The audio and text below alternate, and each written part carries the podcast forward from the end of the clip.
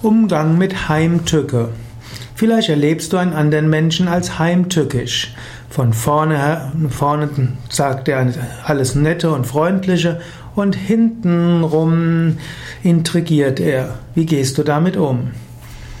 Grundsätzlich musst du überlegen, ist es wirklich Heimtücke oder ist der andere einfach nur geschickt? Jemand kann auch diplomatisch sein. Natürlich, ich würde eher empfehlen, sei offen und ehrlich. Ehrlich währt am längsten. Aber nicht jeder, der versucht, diplomatisch zu sein, muss deshalb als heimtückisch bezeichnet werden.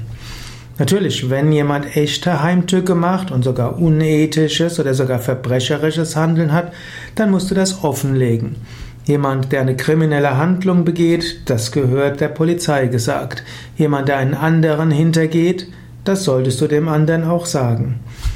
Und wenn jemand, wenn du weißt, dass jemand heimtückisch ist, dann musst du auch vorsichtiger mit ihm umgehen.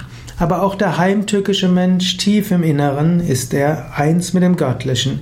Du kannst selbst den Menschen lieben, der auch heimtückisch handelt. Denn kein Mensch ist wirklich heimtückisch. Tief im Inneren ist er eins mit dem Göttlichen.